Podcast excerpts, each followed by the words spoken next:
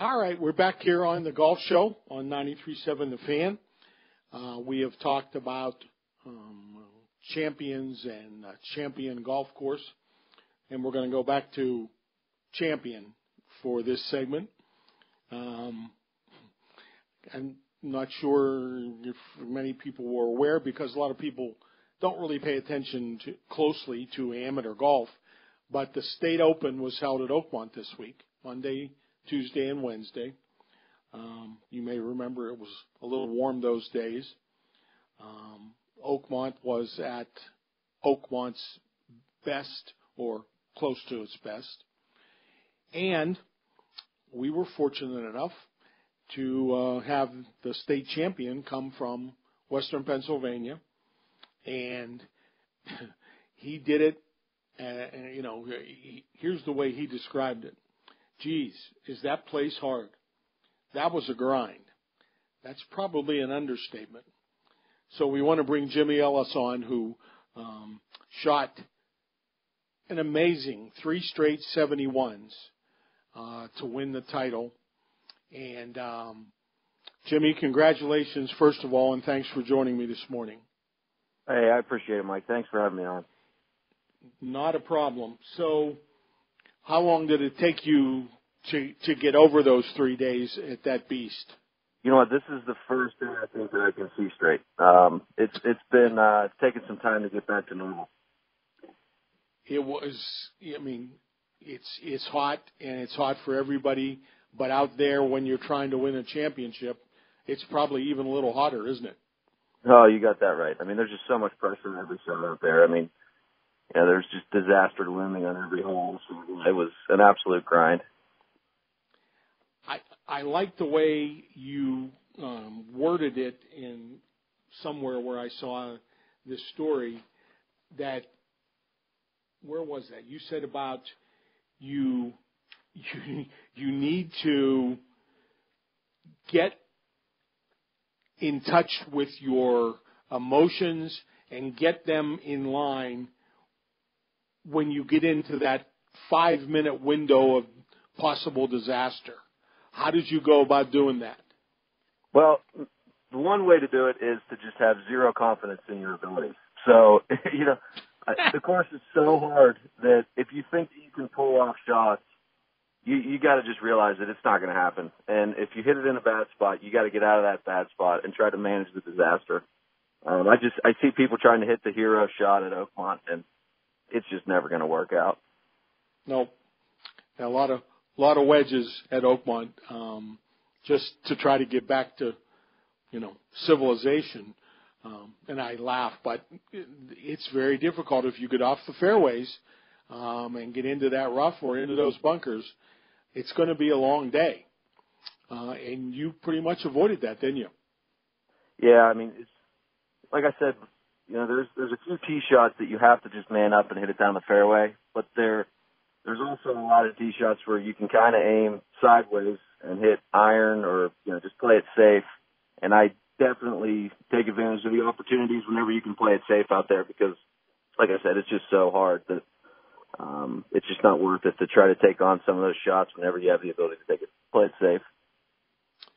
You played um, two of the holes at Oakmont anyway, um, in a less than traditional way. Although I understand um, some of the members play those holes that way too. Uh, maybe you can talk about uh, playing the 18th and and the 14th.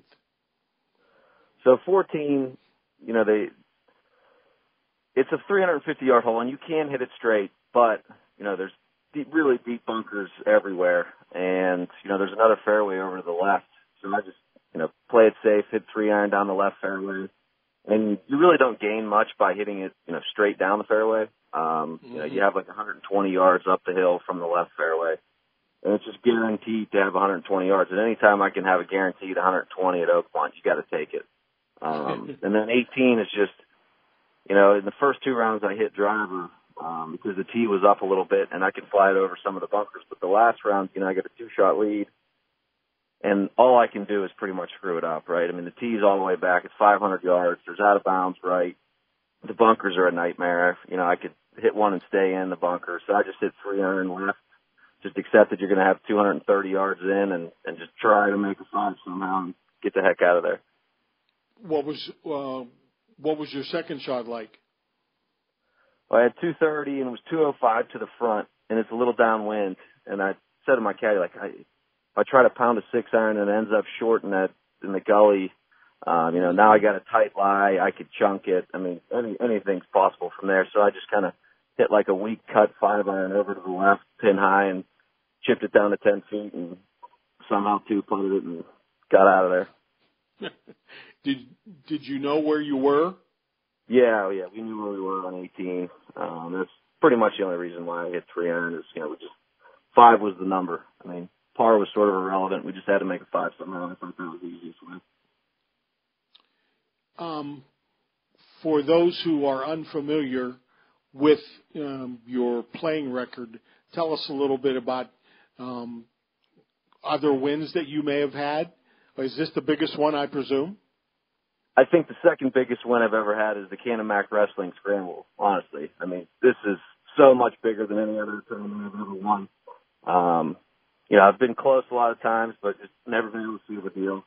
I mean, it's so difficult. People would be amazed how good some of these young kids are, and and even the older guys in the area. I mean, it's just hard to win these golf tournaments. There's so many studs. You know, you shoot 70 most of the time, you get run over. So mm-hmm. it's just hard to get wins around here. People are getting really good at golf. You know. You like it when the kids go back to college, probably. Oh, absolutely. Get them out of here. They make too many birdies. um, it is in you know we're going through one of those transitions i think. Um you know we got these young kids palmer jackson mark getz you know there's a there's a whole you know handful of them. Connor schmidt that's the one i i well, meant to mention him. Um and these guys like you said they just go out and make birdies. They don't care about anything. Um and now they're starting to you know, move into they're not kids anymore. They're they're young men and they're developing their games. And then you have the the guys yeah, probably in your age group. You're 34, right? Yeah. Yeah. So you guys are kind of moving not out of the the, the realm of competitiveness, but you know you're you're starting to move up a little bit in years and it's it's cool that we have this wealth of talent coming up behind you guys. Oh, I mean, it's just an army of guys that hit it 340 dead straight and make everything inside 15 feet. I mean, I, I, I can't do that. I mean, I, I can't beat these kids. They're so good.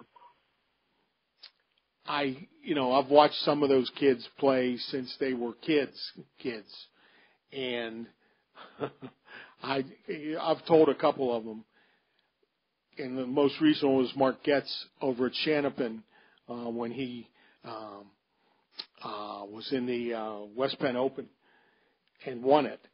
I he hit one of these lasers off the tee, and you know it disappeared.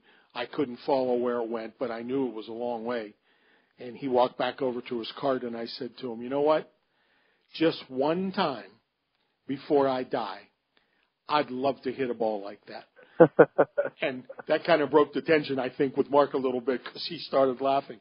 Uh, but it's, it's the first just... thing I see when I get to Oakmont. Uh, I'm pulling into the parking lot, getting out of my car, and I see Mark Getz on 18, and he is parallel with the cross bunker after his drive. I'm like, oh. I'm doing a little math. I'm like, that's like 360. Like, how how did you do that? Like, it's impossible. No, can't get there.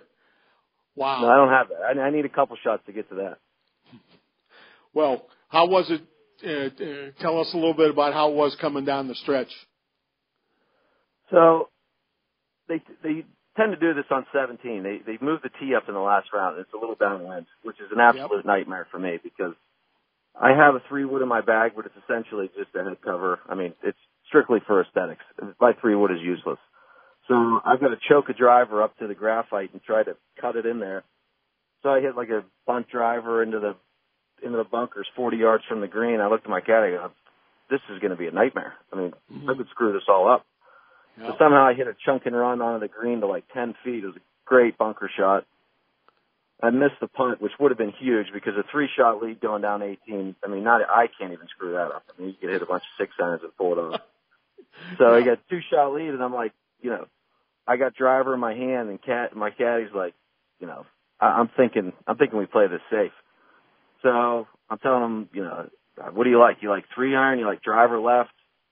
So I hit three iron left, like we talked about. I got 230 in, and you know, I just tried to find a way to limp it in and, and get the heck out of there. Um, you know, like I said, somehow we pulled it off. Yes, but if it wasn't did. for my caddy, Doug Kelly, I mean, I'd have missed the cut. I mean, he was fantastic all week. I mean, we had so much fun out there. He really cut the tension, and you know, it, it that place can just wear on you. It's, it's great to have a buddy on the bag to, to make everything a lot easier. Well, you know, your scores of three three straight seventy ones it tells you what kind of grind it is. You know, I mean, you, you you're happy as can be with with making three seventy ones.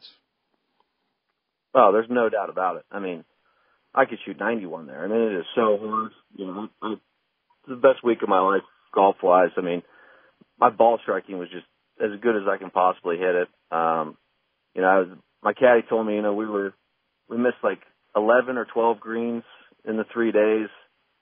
And I, I didn't miss any putts inside of five feet. I mean, I didn't really make anything outside of five feet, but, you know, it was just plotted around, hit it to the middle of the green, try to be, you know, underneath as many pins as possible, putting up the hill and just tap them in for par and move on to the next hole. Where will you play next? Uh, I'm playing today in the member guest at Valley Brook. So a little different than uh, Oakmont playing with my Yeah. brother-in-law who's a 12 handicap. So Okay. that's that's that's the event today. Uh, how about any of these uh, bigger events? You got anything planned? we, I think we have the uh the West Penn Ams coming up at uh at Allegheny Country Club, so that'll be fantastic. But again, like we talked about, you know, you got the young guys there, so who knows what they'll shoot. They'll probably shoot 15 under, and you can just sign me up for shooting 72. well, if if you're going to play a big tournament, Allegheny's not a bad place to play it. Oh, it's a great spot. Yep, Yeah, it's a great golf course. I wish they could have promoted enough for the college kids to not be around, so we had a chance. But yeah, it'll be a great time. well, I will be there, and uh, I'll look forward to talking to you. Sounds good, Mike. All right, thanks a lot. I, I appreciate you coming on early Saturday morning, and um, congrats again, and and um, enjoy enjoy the member guest. All right, thanks.